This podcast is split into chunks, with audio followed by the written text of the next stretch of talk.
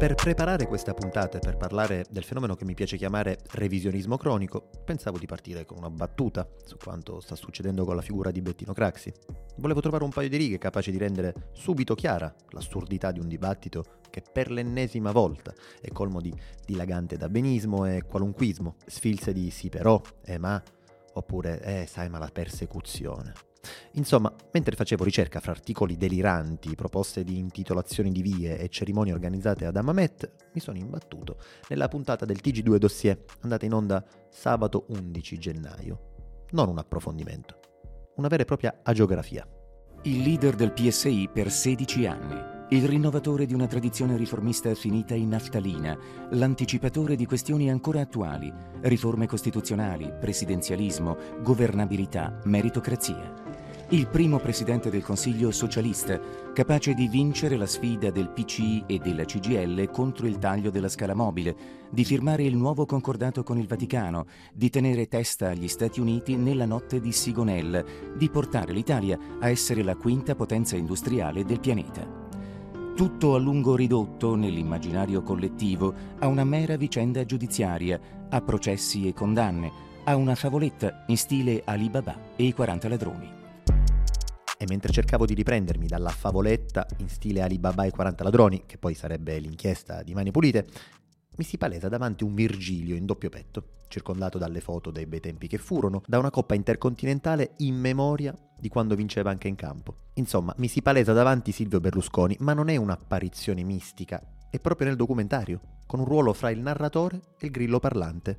E dice: Il suo fu un orgoglioso e appassionato tentativo di superare la democrazia bloccata, di modernizzare le istituzioni, di spezzare la logica perversa del compromesso storico, di creare una sinistra moderna, lontana dall'ideologia comunista. Se glielo avessero permesso, l'Italia sarebbe ora un paese assai migliore. Ecco, decisamente, il modo migliore per descrivere il demonio cane di questa puntata. Siamo sempre stati un paese sostanzialmente conservatore, intriso di morale democristiana, una società che ha sempre deciso di andare incontro al futuro tenendosi ben stretti il passato e i suoi valori. Un unico calderone che va sotto il nome di tradizione e ci armiamo per difenderlo ad ogni costo. E dentro quel calderone di tradizioni c'è anche un revisionismo quasi naturale, ce l'abbiamo dentro per tradizione appunto. Ma partiamo come sempre dalla definizione. In storiografia, con il termine revisionismo, si indica la tendenza a modificare interpretazioni storiche ormai consolidate, sulla base di ricerche volte a riconsiderare particolari aspetti dei fenomeni che ne costituiscono l'oggetto.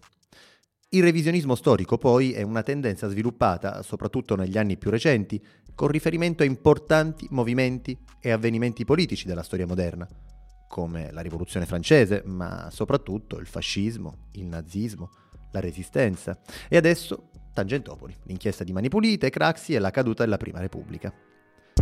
Oggi, complice l'uscita del film Amametta al cinema e l'anniversario della morte dell'ex leader del PSI, è partita la corsa non solo alla riabilitazione pubblica della figura di Craxi, ma alla conquista di questa figura ripulita. In queste ultime settimane si sono sprecati i titoli quasi commoventi. Sul sito di Nicola Porro troviamo Ammamet, il caso Craxi e la vigliaccheria italiana. E ancora sulla Finton Post si lascia spazio alle esortazioni. Il PD sani finalmente la frattura storica con Craxi, si legge. E la commovente storia del cameraman che l'ha visto morire non gliela vogliamo mettere?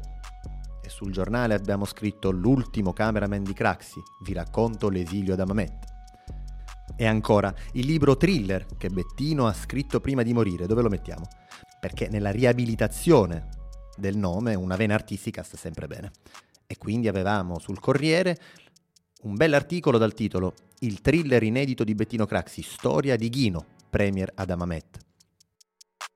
Ma forse le dichiarazioni che meglio possiamo interpretare per spiegare come questa rinnovata necessità di ripulire l'immagine di Craxi sia in realtà funzionale a ben altro, ce l'ha offerta Matteo Renzi. Ha scritto su Twitter: Ci sono molte polemiche, come sempre, sulla figura di Bettino Craxi. Ieri, all'aria che tira, ho detto la mia. Pur con tutti i problemi legati ai processi, rispetto ai politici di oggi, Craxi era un gigante. E chi non è d'accordo si tenga Salvini e Toninelli. Ecco, peccato che nel 2012 scriveva tutt'altro. Niente via per Craxi, arriva il niet di Renzi, scriveva Repubblica. Il sindaco interviene un giorno da pecora, io sono contrario a dedicare una via a Bettino. Le vie, ha aggiunto Renzi, hanno un valore pedagogico e Craxi non lo ha. Ecco, qui sta il punto. Riabilitare Craxi vuol dire riabilitare la Prima Repubblica, che solo fino a ieri era la perfetta immagine della casta da dare in pasto a piazze gremite. Cavalcare quel malcontento ha reso possibile l'entrata in Parlamento di una nuova classe dirigente che, con tutta la buona volontà, eh, ma si sta dimostrando giorno dopo giorno più inadatta. Oggi quindi ci troviamo di fronte ad una situazione particolare. La scena politica è dominata dall'antipolitica, dall'anticasta ma è anche il momento in cui proprio quell'antipolitica sta mostrando tutta la sua incapacità davanti alla necessità di governare. E allora quale momento migliore per chi vuole riconquistare quel Parlamento, per riabilitare un simbolo di quella classe politica per anni e da molti vista come elitaria, scostante, arrogante e sprecona? E in questo senso è davvero esemplare la giravolta di Matteo Renzi. Nel 2012, quando si stava affermando sul piano nazionale come il rottamatore, alla possibilità di intitolare una via a Bettino Craxi e quindi al simbolo della vecchia casta, rispondeva io sono contrario a dedicare una via a Craxi, dedichiamolo a, a Pino Puglisi. Oggi invece basta il paragone con Toninelli o con Salvini per dire ah, ma a sto punto meglio Craxi. Ecco, diciamo che non sarebbe male avere la possibilità di scegliere a chi dare in mano le sorti del paese fra qualcuno che non sia stato condannato in via definitiva per corruzione, scegliendo di espatriare per sottrarsi alla condanna, e qualcuno che si fa fotografare sorridente mentre tiene in mano il plastico del ponte Morandi appena crollato, o un politico che sventola i comizi crocifissi e sacri cuori di Maria alternandoli con salame e Nutella e giro andando a suonare i campanelli. Certo, tutti possono cambiare idea, eh? Quello che mi interessa però è sviscerare ed evidenziare le ragioni di una inversione a U come quella fatta da Matteo Renzi. Anche perché queste ragioni sono quelle che poi danno forma al dibattito che ne scaturisce. Il giudizio sul craxi politico dovrebbe appartenere più agli storici che ai politici. Non possono essere i politici stessi a capire se, dall'esame complessivo, prevalgano gli aspetti positivi, per esempio il tentativo di far uscire l'Italia dal dualismo PC e DC, ho l'intuito di vedere le possibilità date dalle divisioni del muro di, Ber- di Berlino, o se invece prevalgano gli aspetti negativi, un grande partito gestito come un, cap- un comitato d'affari, eh, l'illegalità come prassi diffusa a qualsiasi livello, la politica vista esclusivamente come strumento di gestione del potere e del denaro. Se questi però sono giudizi che spetteranno davvero agli storici, ci sono delle certezze che non lasciano spazio ad alcuna possibile riconsiderazione politica. Bettino Craxi è morto da latitante e non da esule.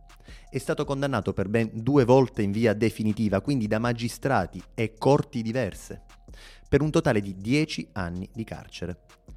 Ha preso cinque anni e sei mesi per corruzione nell'inchiesta sulle mazzette Eni-Sai e quattro anni e sei mesi per il finanziamento illecito in quella della metropolitana di Milano non si può non considerare che Craxi scelse di sottrarsi alla giustizia, trascorrendo gli ultimi anni sotto la protezione di un dittatore golpista, il tunisino Ben Ali, amico di vecchia data dell'ex leader socialista, che lo aveva aiutato a prendere il potere con il cosiddetto colpo di stato medico o chirurgico.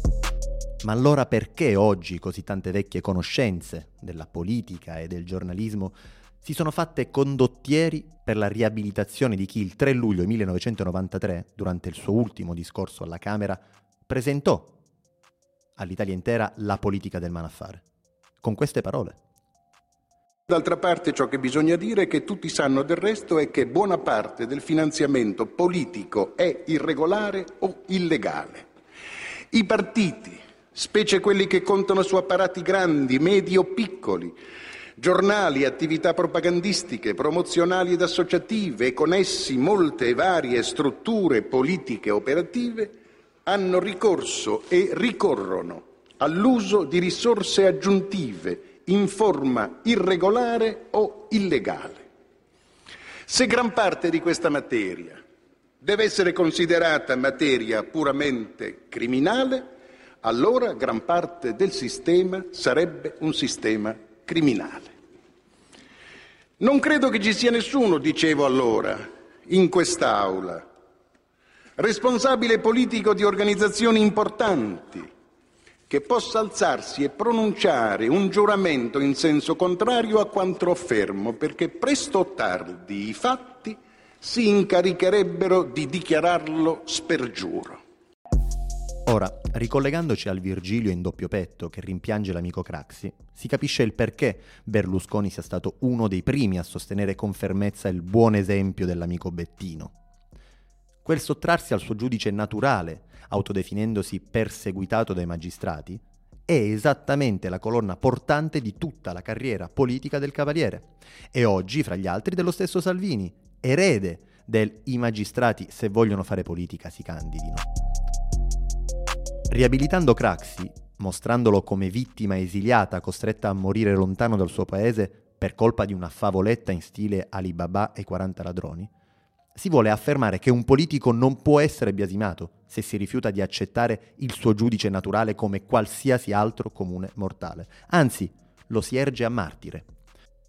Ma nel revisionismo storico su Bettino c'è qualcosa di ancora più attuale e che rende questa causa incredibilmente trasversale. C'è infatti l'esaltazione del Craxi riformista, quello che per primo lamentava l'eccessiva frammentazione dei poteri stabilita dalla Costituzione, sicché in Italia bisognava fare una grande riforma in senso presidenzialista, un tema molto sentito, in particolare da alcuni leader dei partiti italiani innamorati dei pieni poteri oggi, un tema molto in sintonia con un paese che a quanto pare è bramoso dell'uomo solo al comando. Insomma, la beatificazione cui stiamo assistendo non ha nulla a che fare con il complesso giudizio storico su quello che fu il politico Craxi e tutta quella classe politica, quel modo di fare e di vivere la politica. Questo revisionismo non è altro che un'arma in più nella battaglia politica in corso. Una battaglia e un dibattito che però non va più in là del preferite Craxi o Toninelli e Salvini, perché evidentemente non c'è data la possibilità e neanche la speranza di avere politici sia capaci e preparati che senza condanne per corruzione o finanziamenti illeciti. Un'arma che viene usata senza freni sui giornali e sulle televisioni, proprio per la sua straordinaria utilità nel presente. E la cosa incredibile è che in questa battaglia adesso ci si scontra anche per chi si aggiudicherà il Craxi ripulito. Perché chi si accaparra questo stendardo potrà poi sbandierarlo da qui all'eternità un altro utilissimo quando c'era lui. E abbiamo visto come siano proprio i media i primi a rendere quello che potrebbe essere un giusto momento di riflessione sugli errori fatti l'ennesimo scontro campale, una specie di rubabandiera dove tutto viene banalizzato. Perché il giornalismo, in primis, ha del tutto rinunciato al ruolo di strumento di comprensione della realtà e oggi preferisce buttarla in caciara, creare lo scontro all'interno dell'opinione pubblica, perché così magari divento virale, mi retweetano, mi condividono, mi mettono like sarebbe normale, grazie alla distanza temporale, essere pervenuti a quella serenità di giudizio, a quel distacco emotivo che è necessario per una valutazione storica dei fatti accaduti. Ma chi se ne frega dei fatti oggi? E lo diciamo da tempo, la realtà dei fatti è superata, ha perso i contorni netti, tutto può essere rigirato, rivisto e appunto riabilitato e revisionato. Fin quando il dibattito sarà non solo promosso, ma sostenuto quasi unicamente da chi ha interessi presenti nella rivalutazione del passato, qualsiasi dibattito sarà la replica di una puntata di Ciao Darwin.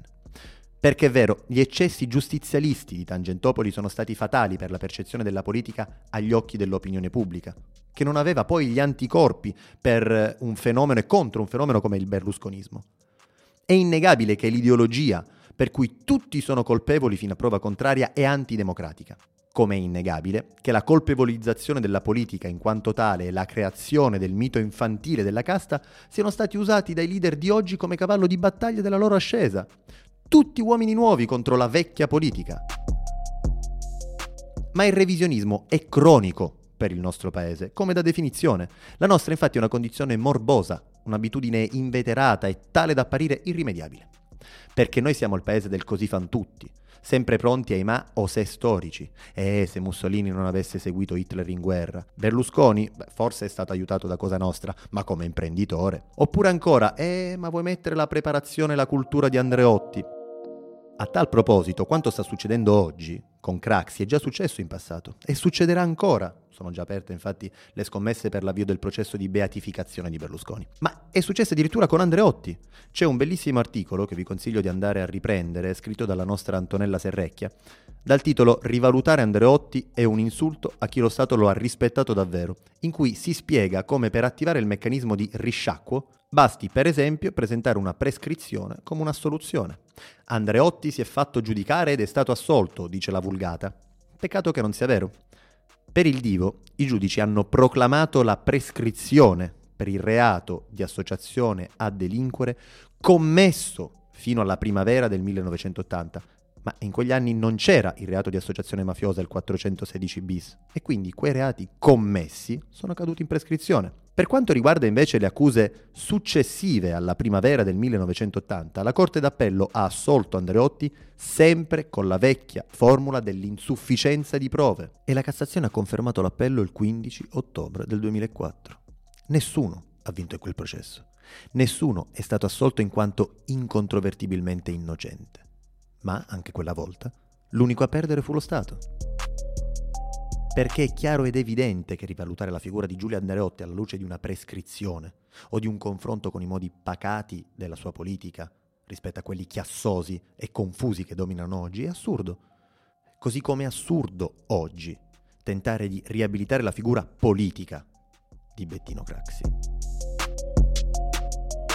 Ma, come da definizione, il termine revisionismo si lega soprattutto con la storia del fascismo e del nazifascismo. Nel corso del tempo, in troppi hanno cercato di limitare, contestualizzare o giustificare gli orrori causati da italiani in nome del duce o dell'alleato tedesco. Per esempio attraverso vere e proprie bufale, magari a danno della resistenza, oppure insabbiando le prove di quegli orrori, così da poter raccontare altro.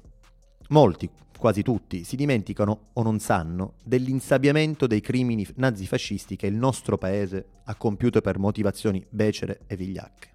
Un insabbiamento riuscito così bene che nessuno ne ha saputo nulla fino al 1994. Quell'insabbiamento riuscito così bene da permetterci di inventarci la leggenda dell'italiano brava gente. Nel 1994 venne ritrovato in via degli Acquasparta a Roma, dentro Palazzo Cesi Gaddi, sede della Procura Generale Militare, un vecchio armadio. Franco Giustolisi, dell'Espresso, lo chiamerà l'armadio della vergogna. Aveva le ante rivolte verso il muro. Così per quasi 50 anni erano stati tenuti al segreto 695 fascicoli di inchiesta e un registro con 2274 notizie di reato relativi a crimini di guerra commessi sul territorio italiano durante l'occupazione nazifascista. Quell'armadio era la manifestazione in legno, carta e inchiostro dell'occultamento degli orrori perpetrati dai nazifascisti in Italia e fuori. E oggi più che mai dovrebbe far riflettere la motivazione che si addusse, ovvero quella di Stato Stava iniziando infatti eh, la guerra fredda, vi era la necessità di evitare problemi con la Germania federale, che in quel periodo stava ricostruendo il proprio esercito e si sarebbe dovuta inserire in maniera forte nell'alleanza atlantica e il governo italiano, così come gli alleati, avevano bisogno di ripulire il più possibile il passato fascista italiano per utilizzare il paese nella lotta al blocco sovietico. Per questo italiani e alleati hanno operato insieme per evitare sia di consegnare, ma anche di giudicare i presunti colpevoli delle stragi. Ecco su cosa si fonda il mito dell'italiano brava gente, quello del simpatico colonizzatore, del docile conquistatore. Un mito che ha la necessità però di essere costantemente alimentato. E così negli anni il nostro paese ha continuato a rifiutarsi di analizzare con serietà, con il dovuto distacco, gli orrori commessi in nome e per la gloria della patria. Anzi, qualcuno ha pensato bene di revisionare anche la resistenza e per questo consiglio di andare a leggere quanto scritto da Wu Ming e dal gruppo di lavoro Nicoletta Bourbaki riguardo al ruolo avuto in modo più o meno consapevole da recentemente scomparso Giampaolo Panza nella diffusione di falsi storici e leggende d'odio antipartigiane. Dalla fine degli anni 90, infatti, sono stati inventati eccidi partigiani dei quali mai si era parlato prima, o aggiunti dettagli sempre più macrabi assenti dalle precedenti ricostruzioni storiche di quanto accaduto. Inutile dire che tali aggiunte e tali nuovi, nuove storie erano prive di pezze d'appoggio documentali. Ed è così che siamo arrivati al io sono antifascista, ma... Oppure la resistenza fu un fenomeno nobile, ma...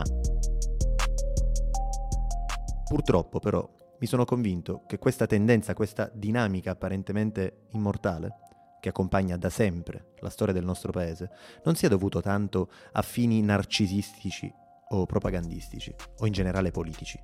Sono sempre più convinto che sia la più esplicita manifestazione dell'immaturità del nostro paese.